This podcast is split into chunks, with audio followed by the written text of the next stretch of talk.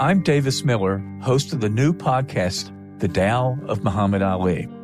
I met Ali in 1988, and surprisingly, we became friends. His influence profoundly changed my perspective on the purpose of life itself. I'll tell you that story and also stories of others touched by the champ. Listen to The Tao of Muhammad Ali on the iHeartRadio app, Apple Podcast, or wherever you get your podcast. I'm Julian Edelman from Games with Names, and we're on a search to find the greatest games of all time with the players and coaches who lived in them. Ever wonder what a locker room feels like at a halftime of a Super Bowl? Or what about the, the after parties? We're going to dive deep into the most iconic games with the most iconic people. New episodes dropping weekly. Listen to Games with Names on the iHeartRadio app, Apple Podcasts, or wherever you get your podcasts.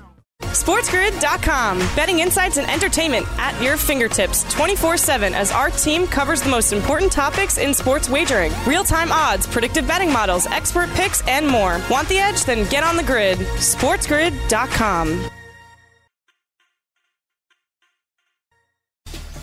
Hello, everyone, and welcome to the Daily Roto Hour here on Sports.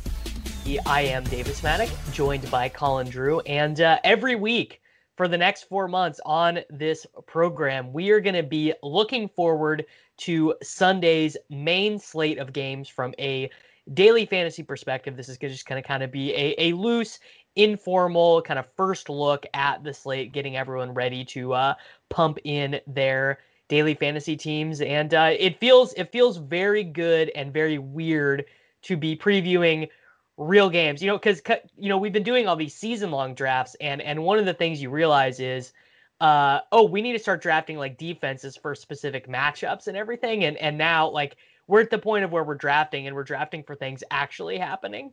Yeah, definitely. And it's hard to rewire your brain too, just from thinking about how things might shake out over the course of the season to how they're going to look in week one a lot of interesting cases that you know guys like Todd Gurley we might not be super high on over the course of the year, but they're definitely going to be guys we need to sort of reset our brains on for week one as far as the role that they might have. And I'm definitely excited to get into this and you know go, go game by game.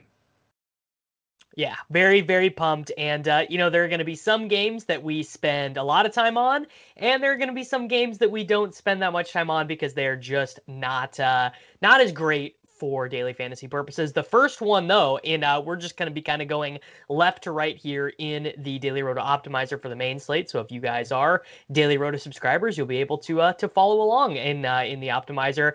And uh, I gotta say, this very first game, Seattle and Atlanta. This is my favorite game of the main slate. I, I think that I plan on having loads of exposure to both of the quarterbacks in this game, to the four wide receivers in this game. I think you, I think Dissly is, uh, well, we'll we'll see. I hope we get some reports on Sunday morning that we can update in the optimizer. But I, you know, I think that Hurst and one of the Seattle tight ends uh, is is possibly playable. Where where are you at on this game? Yeah, definitely. I mean, the thing we know about the Seahawks is they do run a pretty efficient offense. They don't always run a ton of plays, but it is highly concentrated, and so you definitely know where to go. And if this game is going to go off, it is going to be through Russ, Lockett, and or Metcalf, and Chris Carson would be the only other option. I think that really has a massive like slate breaking potential on the game.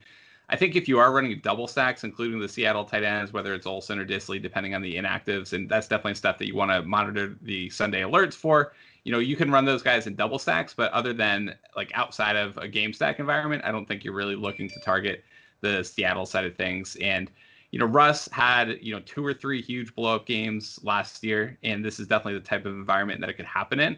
Um, but for the most part, otherwise, you weren't really getting ceiling performances outside of those big three targets. So if I'm looking at stacks outside of this game, I really don't think I'm going to deviate too much from the obvious plays being Metcalf, Lockett, and Chris Carson.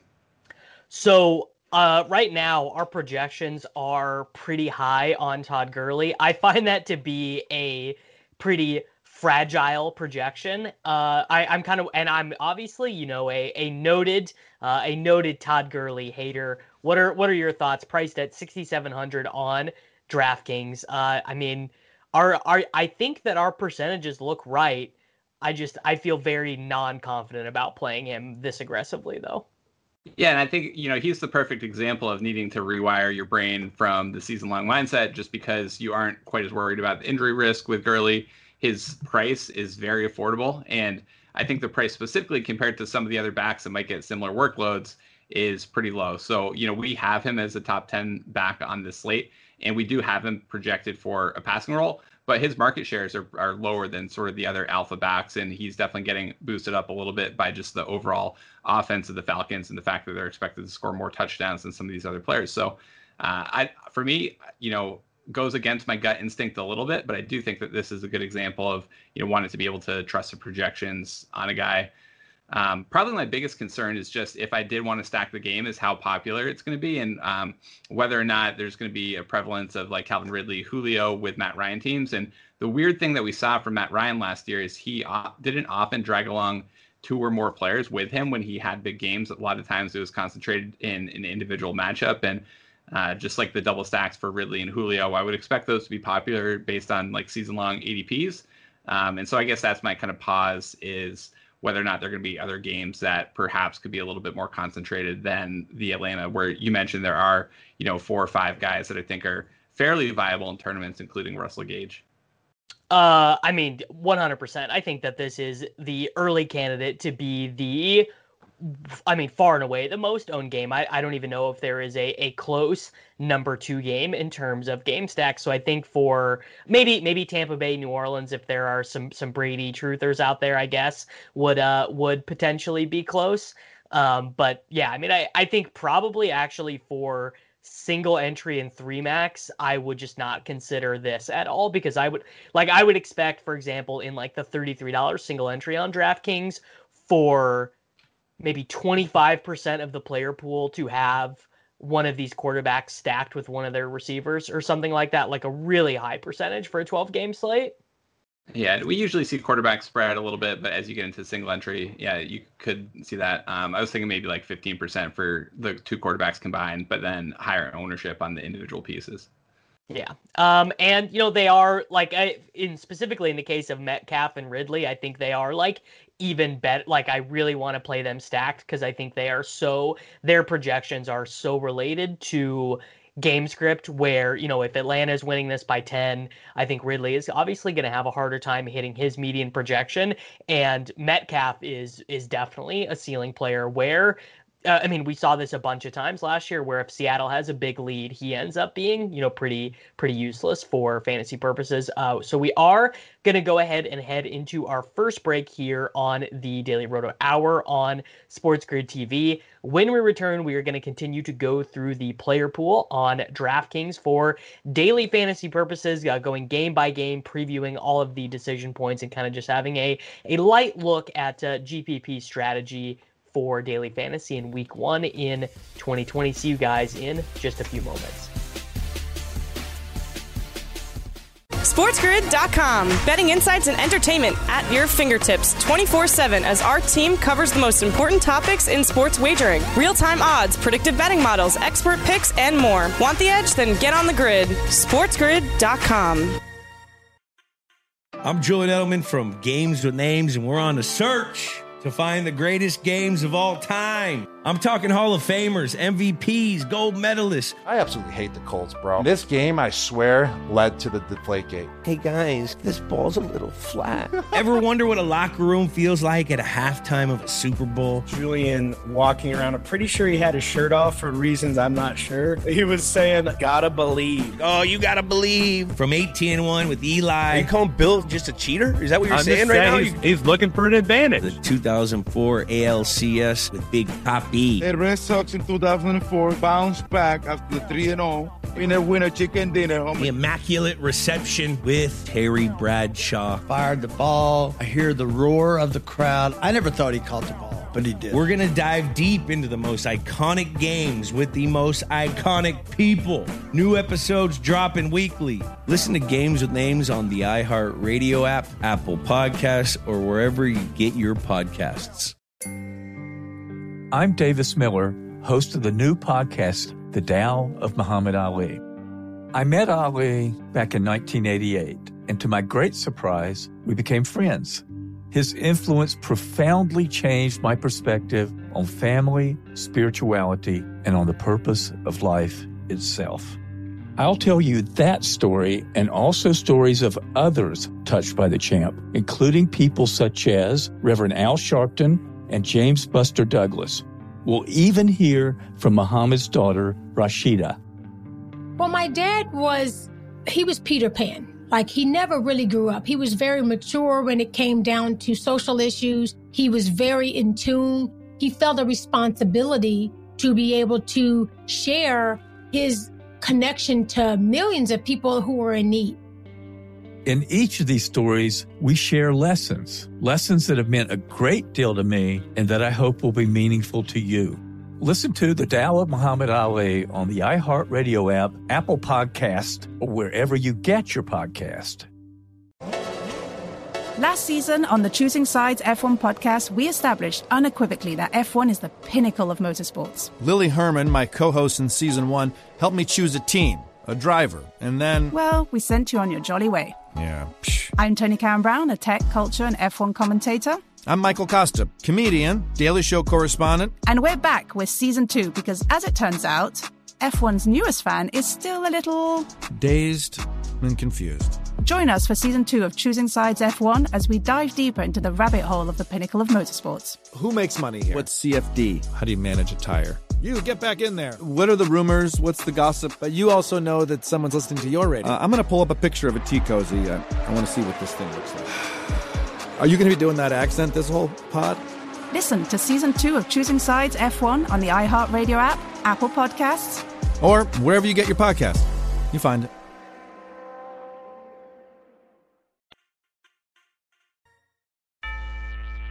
All right, everyone. Hello and welcome back to the Daily Roto Hour here on Sports Grid TV. I am Davis Mattek, joined by Colin Drew, and we are uh, previewing the Week One NFL Daily Fantasy Slate, the main slate on DraftKings, going game by game. Our next game here is Las Vegas and Carolina.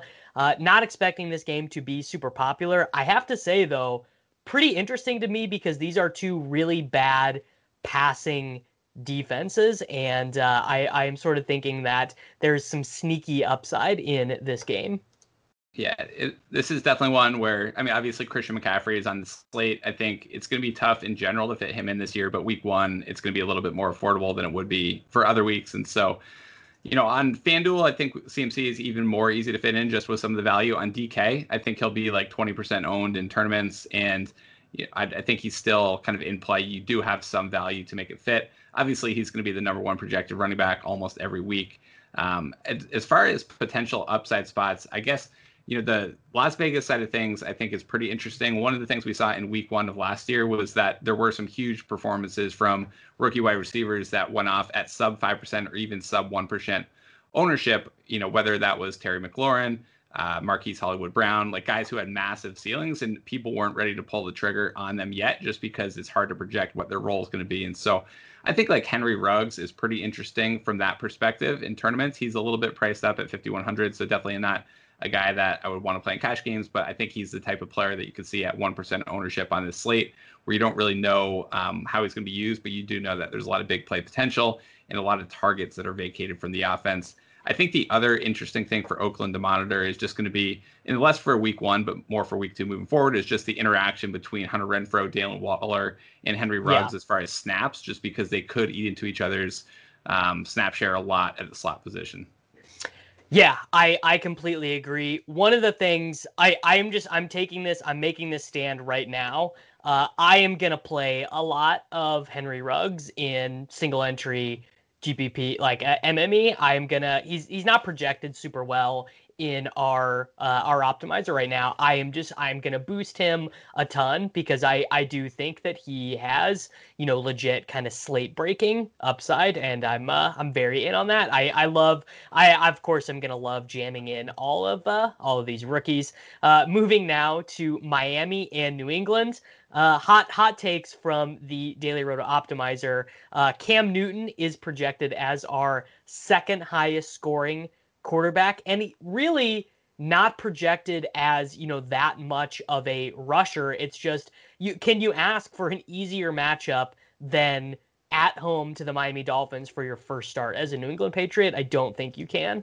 Yeah, so I guess gut reaction: Would you play Cam in cash games this week without knowing what the offense is going to look like? He is he is currently as you as you and I are talking, he is saved in my DraftKings.com cash game lineup as my quarterback. I think I might get cold feet and play Carson Wentz instead because Carson Wentz is like the, you know, he's like the 18 condom play at, uh, you know, he just is going to grind out 18 DraftKings points. That, uh, you know, that that's going to happen.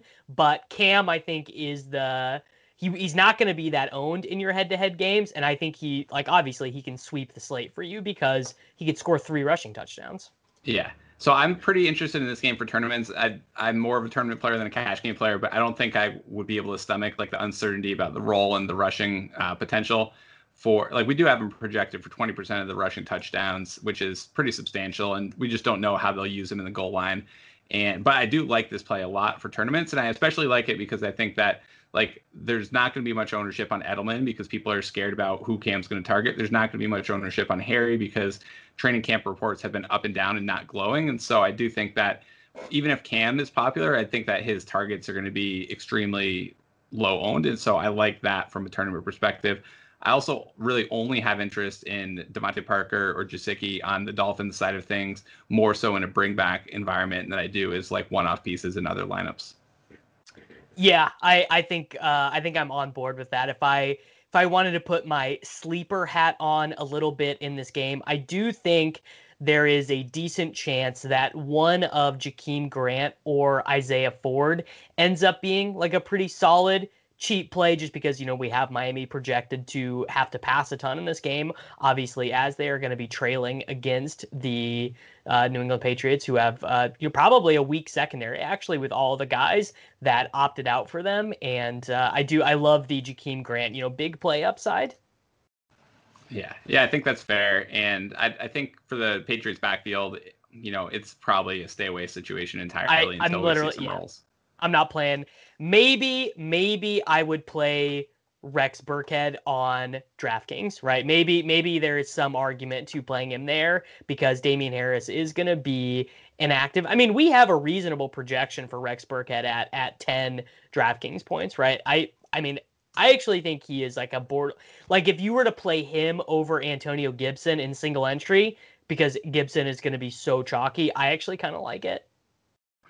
Yeah, so I don't think that one will be a wait and see position for me. The next game I have a pretty hard time trying to figure out the Colts versus Jaguars.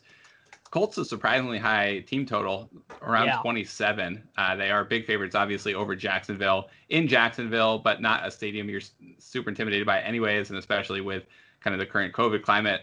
Uh, Rivers generally doesn't have a super high ceiling, but the one thing he does do is lock on and spam targets to individual players. So uh, punting tight end, I think that Doyle is definitely going to be in play as one of the punt tight end options. Really curious to see how Rivers' target distribution breaks down, and then even more curious to see the rushing workload because if they do get ahead, we expect Indy to try to run the ball. You've got Marlon Mack there, you've got Taylor there. The presence of both of those guys, I think, is going to make sure that nobody plays either one of them. Um, I'm not excited about that, but I do wonder if you have any opinions there. So Doyle, I am not. Uh, I'm not excited about. I gotta say though, he might be the most owned tight end in cash games because people kind of look at they see the team total, they see you know Ebron's gone, they see there's no clear slot wide receiver on this team. I, I think Ebron's going to be an, an incredibly popular play. Like E- he Doyle is going to be a more popular play than his projection suggests, basically. So I you know I think that I think that is sort of interesting. My thought for this game is I don't love the Indianapolis side because I don't get a, I don't have a great sense of how they're going to distribute their scoring. Like I think maybe they're they have a larger role planned for Zach Pascal than the public might expect. I think they might legit rotate all three running backs, Jonathan Taylor, Marlon Mack, and Nyheim Hines in a way that kind of makes them undesirable the plays that I would be interested in in this game, you know, obviously Laviska Shenault. I I mean, if I don't play, if I don't play a little bit of Laviska Shenault, I am a I'm a, a massive hypocrite. And Eifert at 3,300 to me as well, I think is a, a pretty interesting MME sprinkle. Yeah, I think like Eifert's just not on my radar at all. Would be the type of guy I only got to in like the 1 p.m. only slate. Um, Shenault, I think the price is fair. He would be a sprinkle play for me more than a core play, but 4,400 definitely kind of in the mix if you do think he's going to step immediately into a decent sized workload. And then um, DJ Chark, another guy I probably won't end up with very much exposure to just because of the game environment. Uh, and he is priced at sort of an appropriate $6,300 level. Yeah, uh, I think I think that seems about fair. Uh, this will be a short conversation. The New York Jets against the Buffalo Bills, a 17 point team total for the Jets, a 23 point team total for the Bills. I think the uh, the players that I'm interested in in this game are the defenses, and uh, I think that's about it. Yeah, so I mean, if you haven't been following off-season news, uh, the Bills did draft Zach Moss. He's expected to split the workload with Singletary, and it could be like a hot hand type approach where you don't know on a week to week basis who's going to get 55 versus 45% of the snaps and carries, and you don't necessarily know who's going to get the goal line work. So definitely off of the Bills running mm-hmm. game. Um, I mean, the matchup with J- the Jets is the type of matchup you'd be looking to use Josh Allen in, and so I do think a, a Allen single stacked with one of Diggs or Brown, I think is an option for tournaments. Not kind of the primary spot I'm looking to, but I think I'm, I'm willing to consider it a little bit more than dismiss it. The Jets you know, it's going to be tough. Le'Veon Bell is 5,600, and he definitely is not the guy that we're used to, Man. but he still was getting like 65% of the workload last He's year. a legit they, good play. Yeah. They didn't bring is. in anybody either. Yeah, it is. Uh, I mean, they have Frank Gore, and I guess that's the kind of the one thing where you'd be like, you know, Adam Gase, he's such a hardo. Maybe, you know, maybe something happens. Uh, but we are going to go ahead and head into our second break here on the Daily Roto uh, on the Daily Roto Hour here on Sports Grid TV. When we return, we will head to Chicago and Detroit and continue to move game by game. SportsGrid.com. Betting insights and entertainment at your fingertips 24 7 as our team covers the most important topics in sports wagering real time odds, predictive betting models, expert picks, and more. Want the edge? Then get on the grid. SportsGrid.com. I'm Davis Miller, host of the new podcast, The Tao of Muhammad Ali. I met Ali back in 1988, and to my great surprise, we became friends. His influence profoundly changed my perspective on family, spirituality, and on the purpose of life itself. I'll tell you that story and also stories of others touched by the champ, including people such as Reverend Al Sharpton and James Buster Douglas.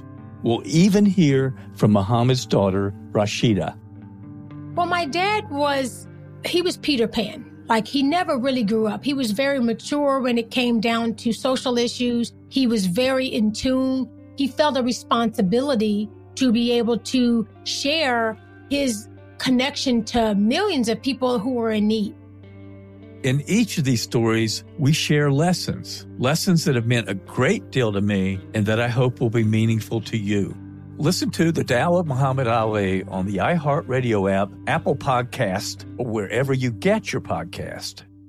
I'm Julian Edelman from Games with Names, and we're on a search to find the greatest games of all time. I'm talking Hall of Famers, MVPs, gold medalists. I absolutely hate the Colts, bro. This game, I swear, led to the deflate gate. Hey guys, this ball's a little flat. Ever wonder what a locker room feels like at a halftime of a Super Bowl? Julian walking around, I'm pretty sure he had his shirt off for reasons I'm not sure. He was saying, gotta believe. Oh, you gotta believe. From 18 and 1 with Eli. Are you calling Bill just a cheater? Is that what you're I'm saying right saying now? He's, he's, looking for an advantage. The 2004 ALCS with Big Pop the Red Sox in 2004 bounced back after 3 0. Winner, winner, chicken dinner. Homie. The immaculate reception with Terry Bradshaw. Fired the ball. I hear the roar of the crowd. I never thought he caught the ball, but he did. We're going to dive deep into the most iconic games with the most iconic people. New episodes dropping weekly. Listen to Games with Names on the iHeart Radio app, Apple Podcasts, or wherever you get your podcasts. Last season on the Choosing Sides F1 podcast, we established unequivocally that F1 is the pinnacle of motorsports. Lily Herman, my co host in season one, helped me choose a team, a driver, and then. Well, we sent you on your jolly way. Yeah. Psh. I'm Tony Karen Brown, a tech, culture, and F1 commentator. I'm Michael Kosta, comedian, Daily Show correspondent. And we're back with season two because, as it turns out, F1's newest fan is still a little Dazed and confused. Join us for season two of Choosing Sides F1 as we dive deeper into the rabbit hole of the pinnacle of motorsports. Who makes money here? What's CFD? How do you manage a tire? You get back in there. What are the rumors? What's the gossip? But you also know that someone's listening to your radio. Uh, I'm going to pull up a picture of a tea cozy. Uh, I want to see what this thing looks like. Are you going to be doing that accent this whole pod? Listen to season two of Choosing Sides F1 on the iHeartRadio app, Apple Podcasts, or wherever you get your podcast. You find it.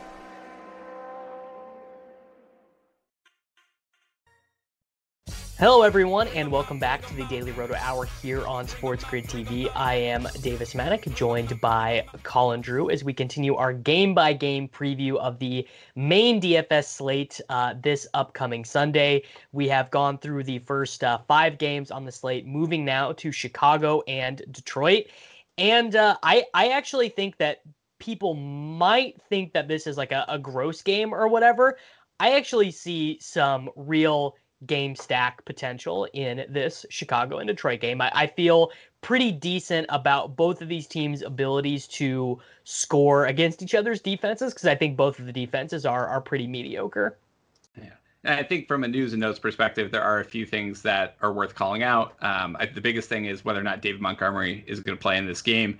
And you know, the Bears may have tipped their hand a little bit by what they did by cutting some of the backup running backs and depth players that they had because behind Montgomery, you know, they obviously have Tarik Cohen more of a passing role, and then it's Ryan Nall, Cordarrelle Patterson. So Montgomery's health is going to be important. It, you know, if he's ruled out, I think you have to wonder who's going to get those carries and whether or not it would shift the Bears into more of a pass centric mode. And so I think Tarik Cohen at 4,900 is at least somewhat interesting in tournaments. And you are, you know, especially in the slate where there's going to be one really popular value play in Antonio Gibson you know, it doesn't take a lot for someone to appear in an optimal, just kind of outscoring that player. So I think that Cohen will be pretty interesting depending on Montgomery's status and what it might mean for the overall game plan for the Bears. Obviously, on the Lions side of things, you know, Adrian Peterson signed. We don't exactly know what his week one role is going to be. We do know that it could lead to a pretty big committee in Detroit. So uh, I'm a little less optimistic, and I'm definitely not looking forward to using the Lions run game at all. So if it uh, if it came out that David Montgomery's out. Cordarrelle Patterson is starting at running back for the Chicago Bears. What would you do with him in GPP? so, I mean, he'd be 3,400 at that point. I think that even if he's starting, what we would probably expect is that they're still going to throw the ball a little bit more. They're definitely not going to use like a normal run heavy game plan um, with him out there. And so, I mean, it would depend where the projections had him. I think he would definitely be in play, but I wouldn't be lock buttoning him at 3,400 just because I would expect them to still use Cohen pretty heavily. Um, I mean, I expect that Cohen would play uh, uh, like all the third downs, pretty much, like all the important pass blocking snaps and stuff. But I, I would, I would certainly not be able to help myself. Cordarrelle Patterson priced at 3,400 on DraftKings as a wide receiver. I, I think, I mean, I, I would probably play him in cash. I think, like, I just, I really would not be able to stop myself at that point. Yeah, and then on the Detroit side, um, I, I they have a bunch of interesting guys. Yeah, like their pass offense, I think is pretty stackable. Uh, I mean, Golladay had a huge ceiling last year, and that was with mediocre, inconsistent quarterback play. You've got Matt Stafford back, 6,200, a pretty affordable price tag if you do want to go with a game stack in this type of game. And then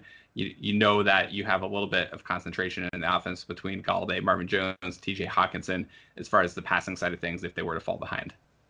Yeah, I, I think I'm on board with uh, I'm on board with most of that. I think Hockenson to me looks like the guy who is who has the ability to provide a decent amount of leverage because you look at the guys, you know, priced around him at tight end. I expect Hurst to be more popular because of the game stacks. I expect Goedert to be more popular because Wentz will be more owned. You know, I expect, uh, and then I expect just a huge chunk of the pool to be going towards uh, uh, both Chris Herndon and Jack Doyle. I guess we probably could have talked a little bit about Herndon during the uh, the Jets and the Buffalo game, but to Hockenson, I think you can play as a standalone, and obviously is like uh, you know you just any any Matt Stafford lineup you play two of Golladay, Marvin Jones, T.J. Hockenson, and I think that's super strong, and I you know I think he can throw four touchdowns pretty easily. Yeah, yeah, I definitely agree with that, and I agree that he will be less popular than some of the other options, especially you know George Kittle being on this slate as well. Yeah, uh, that uh, that definitely does. Uh, that definitely does swing things. Okay, another game that uh, you know the total doesn't necessarily anticipate it being, you know, a, a crazy game or anything like that. But Philadelphia and Washington early on looks like it is going to be. I, I I guess I'm not sure if it's going to be a super popular quote unquote game stack. I am very certain though that it is going to be an extremely popular individual play game. I expect Miles Sanders to be really popular. I expect Carson Wentz to be popular. Zach Ertz. Um, I think that uh, I think DeSean Jackson is going to be one of the most popular plays on all of DraftKings. Uh, you know, and then on the Washington side, both Antonio Gibson and Terry McLaurin are going to be incredibly, incredibly popular. Yeah, yeah, I think that is definitely true. And one of the things, especially week one with so much unknown, I am going to try to get away from the wide receivers and tight ends that seem like they're trending towards being mega popular just because there is so much unknown, both as far as, you know, the roles of individuals, maybe not as much with DeSean Jackson, but also the volatility of the position in general. So I think you did identify the plays that will be popular on the Washington side. McLaurin's price, I think you know, he is arguably an alpha wide receiver in this league playing for a bad team, and he's definitely priced a, a peg below that. It wouldn't be surprising to see him priced in like the mid six thousands, and so he's definitely a guy that I think should draw attention. He's a guy that pops in our projections. He's a guy that does have a pretty high ceiling. Antonio Gibson is definitely going to be what makes or breaks a slate. Just a lot of uncertainty as far as what the Washington football team will do with their backfield and with Antonio Gibson Peyton Barber might eat into some workload. J.D. McKissic is a guy who can play a lot on third downs, good pass catching back, and then we don't really know how they're going to use Bryce Love. So you could see a scenario where you know Gibson is either a four thousand dollar back in a three headed backfield, or right. you could see an alpha that gets used in the passing game um, and gets like a really high workload. Uh, yeah, I mean, I, I definitely, I, I 100% think that, uh, he has one of the wider range of outcomes. Like the like my my confidence bands for his projection are very small because I think that if you told me that he got the third most touches in this backfield, I'd be like, well, you know, I mean, I guess I guess that is uh, I guess that is in fact possible. Also, I, I've never seen this before. This is hilarious. Every Washington football team running back, Gibson, McKissic, Barber, and Love on DraftKings, they are all priced at exactly four thousand. That that's I don't that's just really funny to me. Uh, also, hot hot button topic: Logan Thomas, twenty eight hundred. What do we? What do I mean? I I think he's actually legit in play. I I do. I mean, I'm always fine with a punt tight end. Um, it's it's not a play that I want to make or break the slate. It's not the type of guy I would probably put into single entry or three max build, but like I have no issues with punting a starting tight end on most slates. Yeah, and I mean at 2800, uh, I I already know I already know my buddy Sammy Reed is like lining up his cash lineups to get Logan Thomas in there and wait for the uh, wait for the inevitable touchdown. Um, and I I think that uh, if you were wanting to look at some ways to do bringbacks for your lineups where you have uh, you know Wentz double stacked or whatever, I think Steve well what do we think? What do we think Steven Sims is going to be rostered? Because I I do like him in a vacuum. I really don't like him at like thirteen percent owned. Oh, so. I think he'll be like two percent. And you know, he he's sort of a similar type of player to Antonio Gibson as far as how they were using him last year getting some targets, but also running some jet sweeps and things like that. And it is expected that Dontrelle Inman will be the starting wide receiver opposite McLaurin. Not a guy that we're really high on, but did want to cover that piece of news. And yeah, I don't see any reason that Sims would be popular at all in this spot. I do think he should be included in game stacks, and I think you're fine including you know Gibson as a bring back in the game stacks as well, just because you know the pass catching prowess is a lot of the reason that people are interested in him. Yeah, uh, I, I think that uh, I think that is true. All right, another another game here before we get to break. Cleveland and Baltimore. Uh, I guess very interesting in the sense that uh, I have basically no interest in the Cleveland side, but I love everyone on Baltimore. Right? I think you know Lamar is the strongest play. Lamar a better play on FanDuel, I suppose, where the the salary cap is a little bit looser. Andrews incredibly strong play. Marquise Brown, I think, is a uh, you know a, a, potential cash game play even on DraftKings. That might be that might be a little bit of a hot take. And I mean, right now we have the split between Ingram and Dobbins projected pretty evenly. If you are of the opinion that it should lean more in Ingram's favor, he's probably a smash at 5,500. Yeah, really interesting game. And, you know, we saw Baltimore just roll offenses last year and roll on teams. And so it, what happened when that happened is Lamar brought everyone along for the ride with him. So definitely can stack Lamar with Andrews Brown. But one of the surprising things was we actually saw in Lamar's ceiling games last year that he actually brought Ingram along for the ride in a third of them. So if you are building Lamar stacks, I actually want to include Mark Ingram in that group this week. And I think, you know, there is some risk that Dobbins gets more of a workload the opening week, but I'm fine in tournaments to roll with him. Definitely would try to avoid him in cash games. And if Baltimore's up this much, I'm probably going to try to include uh, Browns on the way back in the game stack. Uh, the pricing isn't necessarily doing us favors there. So I would say Jarvis Landry is probably my favorite one to get in there, but I'd be fine with Landry and Beckham in there. It's not optimal from a pricing perspective just because we have them as mediocre, mediocre individual values. Um, so that might be an example where I use a key boost rule for the bring back instead of forcing it to happen. Yeah, I think that uh, I think that's probably fair. Also, I am I am cool playing Baltimore Ravens players unstacked, right? Like being like Lamar, whether it be Lamar, whether it be Marquise, whether it be Andrews, because I think they're a, they they have they're they are going to have some weeks where they are low volume, but they score five touchdowns, you know. And uh, so I, I'm cool kind of trying to isolate the touchdowns as opposed to correlating them all together. Yeah, I think for Lamar, I don't think I would play him on stacks just because at his price, he's got to do so much and he's definitely going to bring people along with him. But I agree with the individual pieces on the other guys. Uh, yeah, I, I think that uh, I think that seems you know kind of kind of about right. Do you do you have a do you have a a big preference between the exact same priced Odell Beckham and Jarvis Landry? Again, a funny DraftKings social experiment. Yeah, not really. I mean, a slight preference maybe to Jarvis Landry, just because I think he's legitimately been the better player the past couple years. Um, but not like a, a huge preference. It'd be fine to let ownership tie break that one.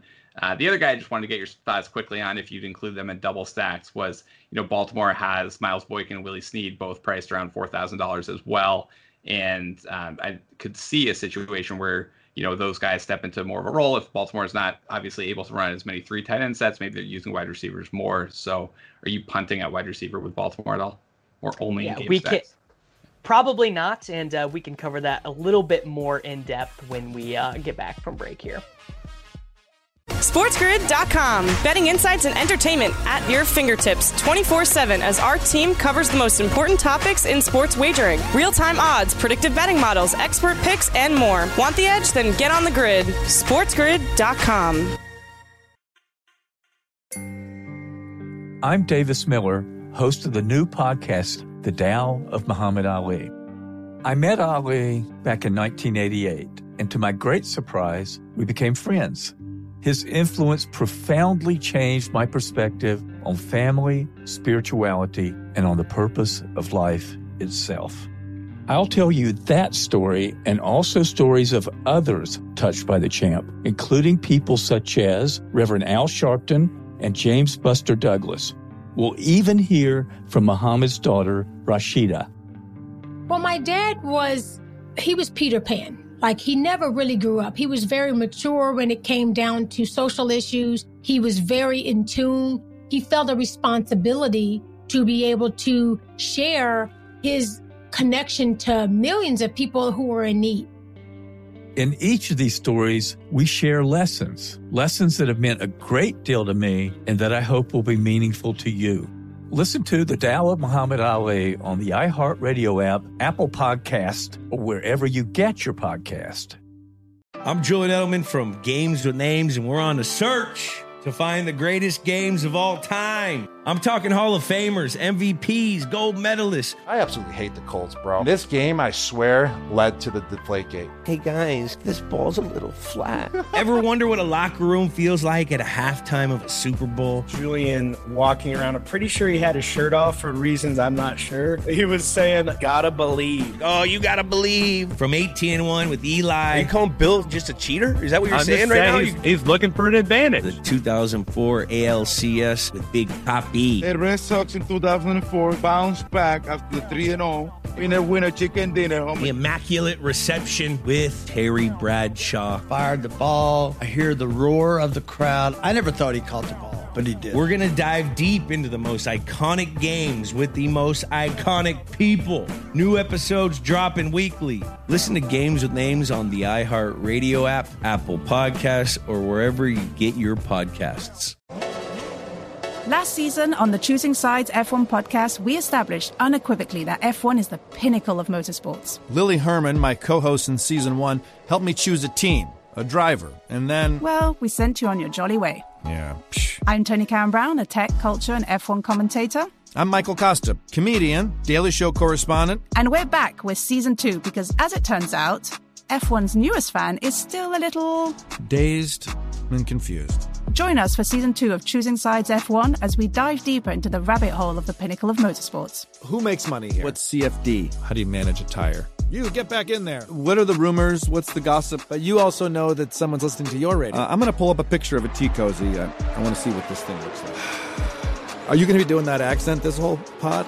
Listen to season two of Choosing Sides F1 on the iHeartRadio app, Apple Podcasts, or wherever you get your podcast. You find it.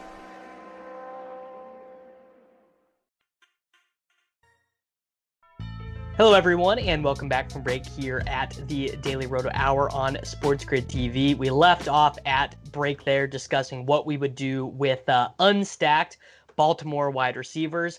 And, uh, you know, I, I think the guy I would imagine having a little bit of slate breaking potential is Miles Boykin. If Miles Boykin is, in fact, playing the role that I have projected for him, which is kind of that replacement second tight end, you know, playing a lot in the slot, you know, doing a lot of run blocking. You know, if he plays 85% of the snaps or something like that, I think that is pretty, pretty strong, basically. Yeah. Yeah, I think that's fair. Um, yeah. Um, all right. So our, our next game here, Green Bay, Minnesota. Uh, no, no interest in game stacking this one for me. I think Thielen and Davante Adams. I mean, Davante Adams is one of the strongest plays on the slate uh, in in my in my estimation. You know, we have him with a 30% market share of that Green Bay offense. I think he is a an incredibly strong play. Yeah, this is a game I probably won't get to in single entry 3 max, but I do think in larger builds where you're building 20, 50, 150 teams, I think that this type of game has a lot of characteristics that do lead to winning millionaire maker lineups and i think part of that is you know it is a high total game it, it, could be competitive both offenses could open it up if they have to, even though they prefer to run.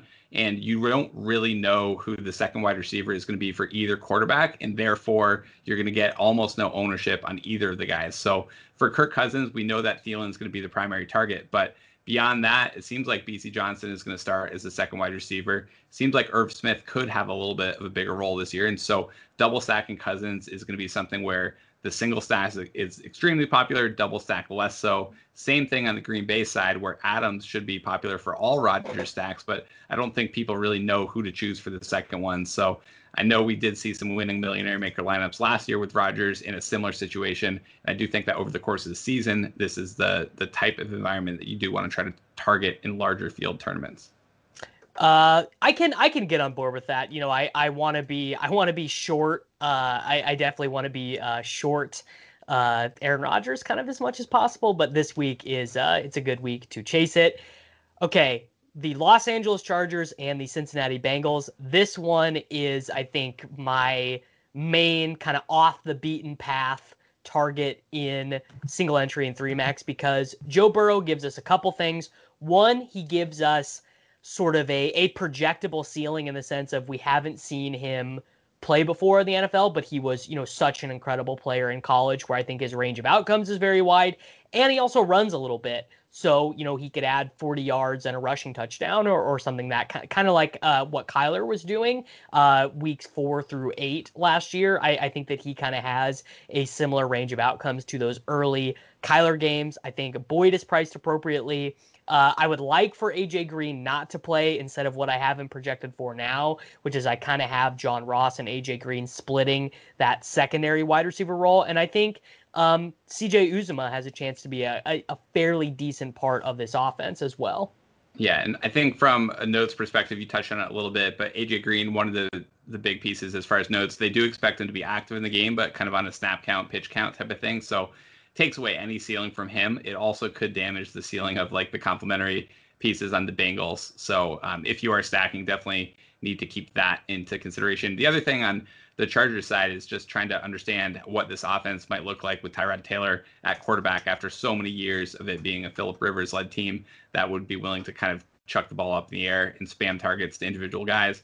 I think right now we're projecting it definitely to be more run heavy than it was last year, but um, pretty concerned as far as the number of plays that they run and whether or not yeah. it could impact that materially. And so, you know, I, I definitely want to like Austin Ekeler a little bit. I think that Keenan Allen's price is reasonable, but I have so many concerns just about the the style of game that the Chargers might play that it probably will keep me in like a wait and see mode for the opening week. Yeah, I mean, I I think that's fair. I just I think that these are exploitable. I think this is a, a clear exploitable spot, especially if Mike Williams doesn't play for single entry and three max. Like I I kind of like the idea of playing Jalen Guyton, Joe Reed, you know, one of these one of these guys, and just and as as like a bring back and trying to find, you know, literally like a, a 0.8 percent owned, you know, 14 point game or whatever. Especially if we think that Burrow is going to be pretty strong, because you would likely be able to play uh, in that in that game. You would likely be able to play. Or, or in that game stack, you'd be able to play Christian McCaffrey and Mike Thomas. Yeah, yeah, on the Bengals, I think you know Tyler Boyd is the only one that of the receivers that we know for sure what his role is going to be. And then the other thing I think is a consideration is just Joe Mixon. He is priced a tier ahead um, as far as pricing of Todd Gurley and Miles Sanders. So I do think that leaves him as sort of a potentially a secondary option there. But he is a guy that you know, especially late in the season last year, they leaned a lot from a workload perspective and could be one of the the you know 10 or 12 alpha running backs in the league. Yeah, I uh, I'm I'm with you there. Okay, Arizona, San Francisco. These games were surprisingly competitive last year. You know, we have Arizona with the really low team total, but they were able to actually put up some points against San Francisco last year. I am, of course, bullish on the Arizona offense. I think that, uh, you know, the Kyler Murray, DeAndre Hopkins, Christian Kirk stack with the San Francisco wide receiver bring back is really interesting. And this game also is going to have a huge impact with late inactives and late reporting because, you know, right now we are projecting Brandon Aiyuk and Deebo Samuel to play, but they might both not play, where we're going to get really cheap Trent Taylor, really cheap Richie James, maybe even really cheap Jordan Reed. Uh, so I, I think that uh, I think those guys are. I think that this game is really interesting. Yeah, and if you are a subscriber to Daily Roto, Davis will have you covered with the lineup alerts before the 4 p.m. slate. So that'll be really important for you know the overall main slate, making late swaps. It'll also be pretty important just for those of you guys who are playing showdown slates or 4 p.m. only slates. So definitely a big advantage there. And we should be rolling out the late swap optimizer for NFL later this week as well. So, uh, I mean, Jimmy G had his two best games of the season against his Cardinals team last year. Arizona was the flowchart team against the tight end spot. So yeah, I think they gave up 75% more points than average, which was massively different than like the second worst team. George Kittle was, without even factoring any of that in, George Kittle was going to be the tight end one on the slate because Travis Kelce is on Thursday Night Football. So, you know, Jimmy G and Kittle definitely in play. Um, there is a scenario where San Francisco doesn't have to go into the same game scripts they did last year because the Cardinals aren't able to generate as much offense. So I do think there's a scenario where like a Raheem Mostert – is in play as well, but it's not really the starting point for me. I would the starting point would be kind of Jimmy G, Kittle, and then hoping that one of Samuel or Aiyuk is active with using the cards guys as a bring back because we know that Kingsbury will for sure keep his foot on the gas and willing to get aggressive with the number of you know passing plays that he calls. Yeah, I mean, I I hope that this like I have high hopes for this game of this game just getting you know very wild and aggressive, basically. Uh, I, and do you have any thoughts on Mostert, Tevin, McKinnon. Do you think any of those guys are playable? I mean, we have Mostert for a, a playable level projection. I and and Arizona obviously, if that offense you know lives up to their uh, lives up to their expectation, you know we would expect them to be uh, you know running a lot of plays and encouraging the other team to run a lot of plays, but I'm I'm not quite certain. Yeah, I know, you know, what we have projected right now is that McKinnon is playing kind of a third down role in that backfield, and that Mostert and Tevin Coleman are both getting some work with kind of a two to one split in Mostert's favor. Uh, definitely a thing that is, you know, only in MME, only as a sprinkle. Probably a play I don't even touch in that format. Um, probably most like likely to use it in like a 4 p.m. only type of format. Um, yeah, I, I think uh, I think that think that sounds uh, about right. So our our final game here we have Tampa Bay, New Orleans, and uh, I'm wondering, Colin, do you think that this is going to be a popular game?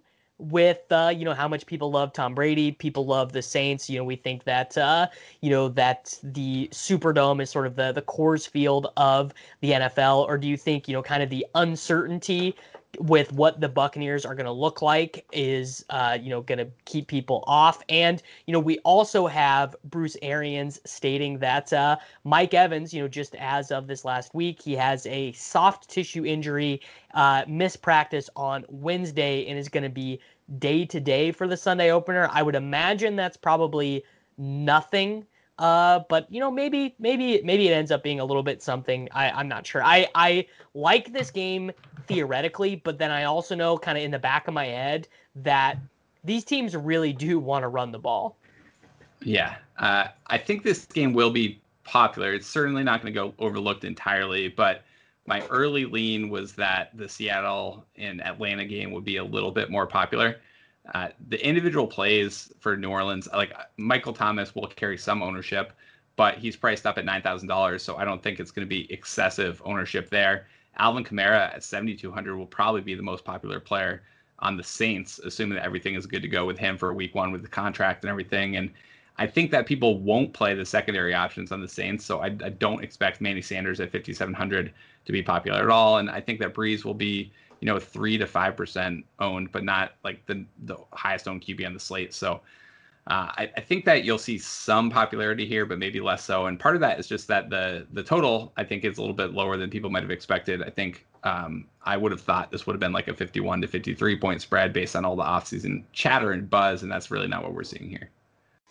Uh, yeah, I mean, I, I I can't really remember the last time that a New Orleans Tampa Bay game in New Orleans was not uh, the talk of the town, right? You would you really would assume that that would be a game that everyone was trying to get players in, but I think that reflects the impact of Jameis Winston, right? Jameis Winston just encourages the scoring of points by the mere uh, existence of the fact that he just doesn't care and he likes to to YOLO, he likes to YOLO the ball around, and you know our projections are more conservative as it relates to the Buccaneers than they would be in this situation last year for sure. You know, and I, I think and it's and also that's true of the New Orleans Saints, right? Every year Brees gets older, the team really does transition more and more to a run heavy team, especially in home games. Yeah, and we've got them projected to um, be running on 46% of their plays, which is one of the highest kind of marks that we have on the slate. You know, the questions with Brady is, you know, how much of his desire to spread the ball around in New England was system based and talent based versus, you know, coming over to the Bucs where we saw the targets all kind of funnel to Evans and Godwin last year. You add in Rob Gronkowski on this team, who we don't expect to step into an immediate every down role to start the season. He's probably playing as a third tight end, but when they do use him, it's going to be in you know high impact situations like the red zone and kind of third downs where they really need him. Um, I mean, Chris Godwin feels like the comfortable play for the Tampa side of things, just because there's zero injury concerns there. Even if Brady does spread the ball around, like the one you know type of player that he always tried to target was the reliable, kind of sure-handed chain mover type. And so I think that from that perspective, Godwin feels like he's you know the lowest risk play on the Tampa side of things. Um, I have no interest in the Tampa backfield. Are you going to try anything there, or is it just it's kind of priced out at this point? Oh, I mean, I I got to right because this will be this will be the one game this season where Rojo will uh he should clearly be the lead back in this game, right? I would expect that Ke'Shawn Vaughn is probably going to be a game day inactive, or I would say I would be surprised to see Ke'Shawn Vaughn active in this game. So then it'd be a three back backfield one of those running backs would be uh, Ronald Jones, right? Uh, or one of those running backs would be LeSean McCoy, who is not going to play, you know, hardly much at all. Leonard Fournette only been with the team. I think he's only been able to practice three times. So I would imagine, you know, he's not going to be the passing down back or anything like that. So if there were a Ronald Jones spot this season, uh, th- this is probably going to be the spot. So I will be mixing him in uh, a little bit. So we are going to head into our final break here at the Daily Roto Hour at Sports Grid TV. We have taken you through all of the Sunday main slate games, so that's all of the noon games, all of the four o'clock games. Just broke a little bit of news here on the show with the Mike Evans soft tissue injury. When we return, we are going to take a look at our favorite game stack from a ownership and projection, uh, you know, combined perspective. So uh, here in just a few moments, we are going to dig into that. See you guys on the other side of break.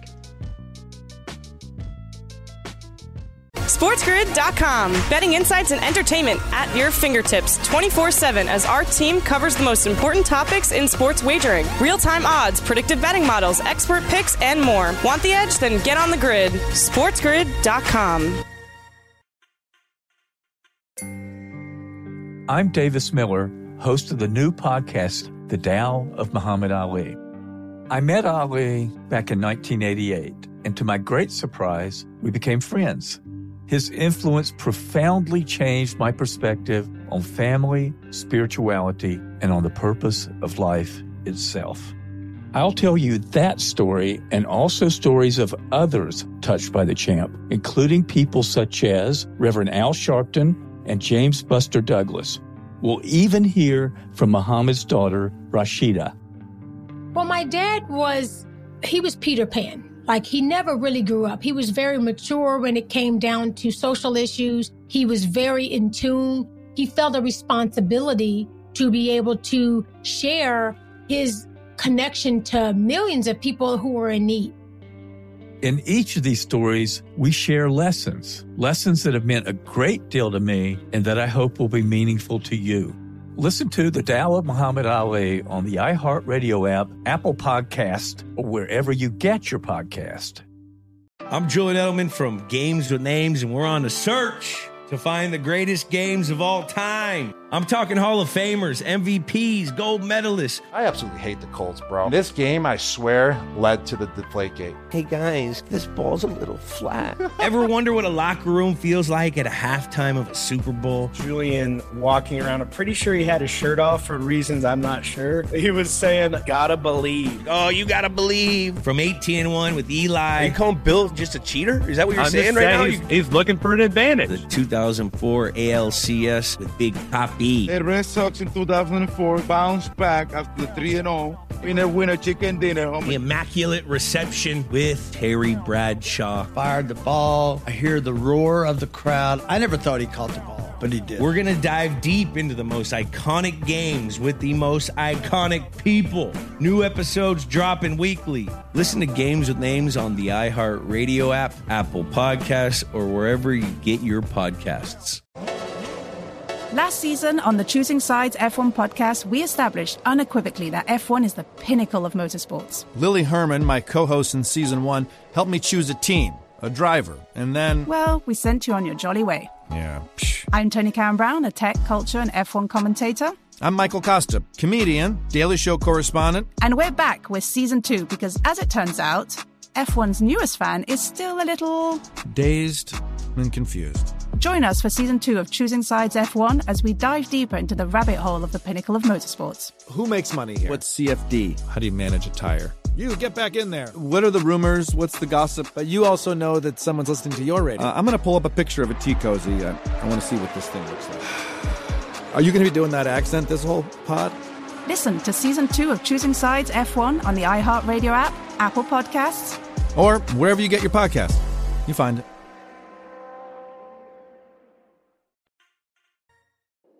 All right, everyone, hello and welcome back to our final segment here at the Daily Roto Hour on Sports Grid TV. So, uh, my favorite game stack, you know, considering everything involved, considering projected ownership, uh, considering the the team totals and everything, for me, uh, it is actually going to be the Chargers and the Bengals. First of all, I think you can play Tyrod and Ekeler together. Uh, I think Keenan Allen obviously is going to be a strong play. I think that I, I do kind of like the gamble on Jalen Guyton or Joe Reed. And, uh, you know, I'm really hoping that AJ Green is just straight up inactive for this game so that I can play Burrow, John Ross, and, uh, you know, CJ Uzomah and Tyler Boyd all together. And Joe Mixon, who, who our projections uh, really like as well. So that that's the direction I'm going for my favorite game stack. Yeah, I, I think my favorite game stack this week is going to be the Baltimore Ravens, Lamar Jackson double stacked with Marquise Brown, Mark Andrews. Think guys that both could see an increased role this year. Obviously, the ceiling on the Baltimore offense is so high, and being able to bring it back with Jarvis Landry is probably my preferred route, um, just in the PPR scoring format. I think that week one, we can definitely make this type of stack fit, and you're not going to be able to make Lamar stacks fit every week. So trying to capitalize it when it's still affordable from a value perspective. So outside of Marquise Brown, who is the second guy that you are most excited to stack with Lamar? I or, so or I, I'm okay. Other than the other than Marquise Brown or Mark Andrews, are you going to do it with Willie Snead? Are you going to do it with Mark Ingram? Are you going to do it with Miles Boykin? Any of those guys? So I think I need to do it with Mark Ingram, and that's something that is unnatural for me, but it was showing up so heavily in the data last year. And I think it's something the field does not utilize very much at all. So I want to include Ingram in that group, and I think I need to go out of my way to force that to happen in at least some of my lineups. Yeah.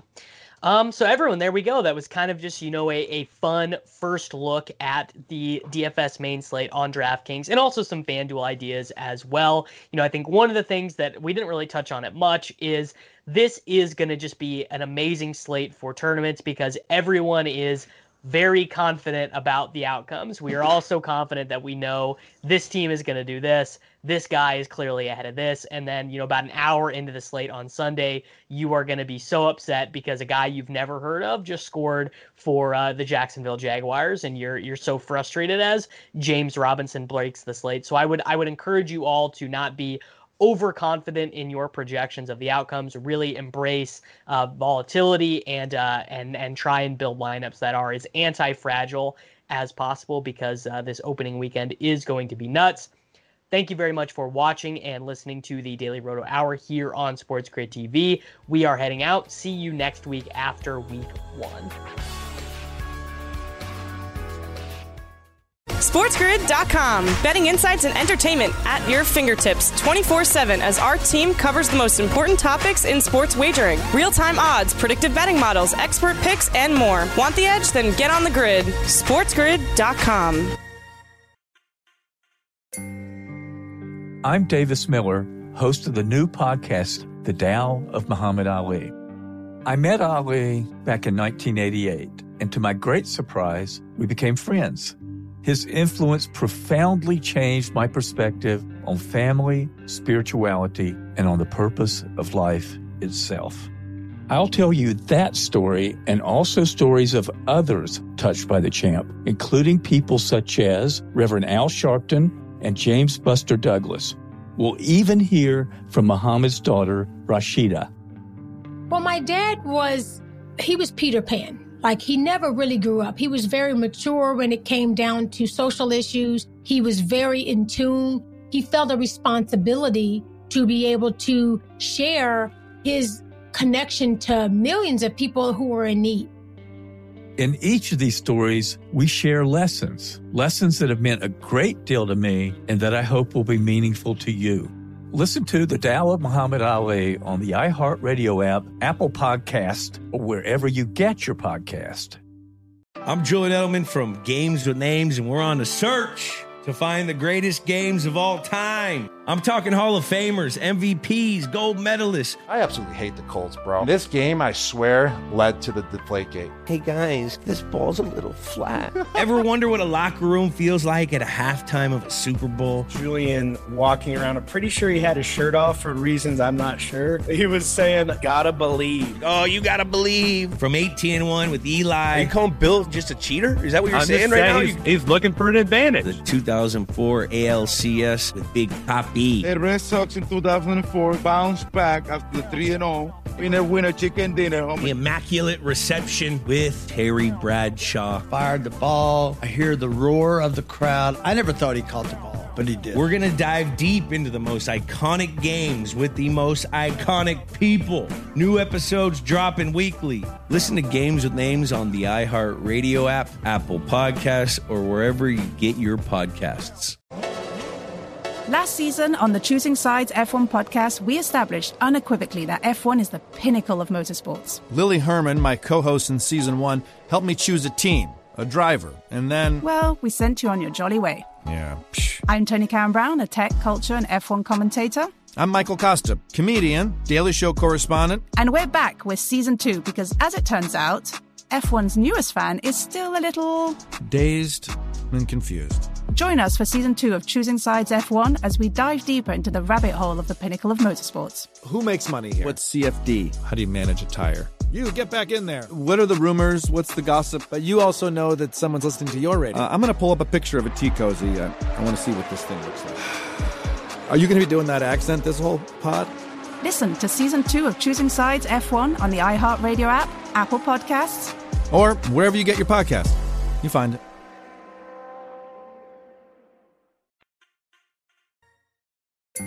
I'm Davis Miller, host of the new podcast, The Tao of Muhammad Ali. I met Ali in 1988, and surprisingly, we became friends. His influence profoundly changed my perspective on the purpose of life itself. I'll tell you that story and also stories of others touched by the champ.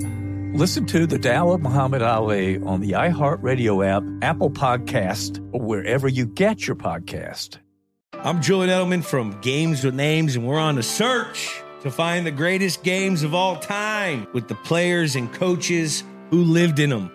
Ever wonder what a locker room feels like at a halftime of a Super Bowl? Or what about the, the after parties? We're going to dive deep into the most iconic games with the most iconic people. New episodes dropping weekly. Listen to Games with Names on the iHeartRadio app, Apple Podcasts, or wherever you get your podcasts.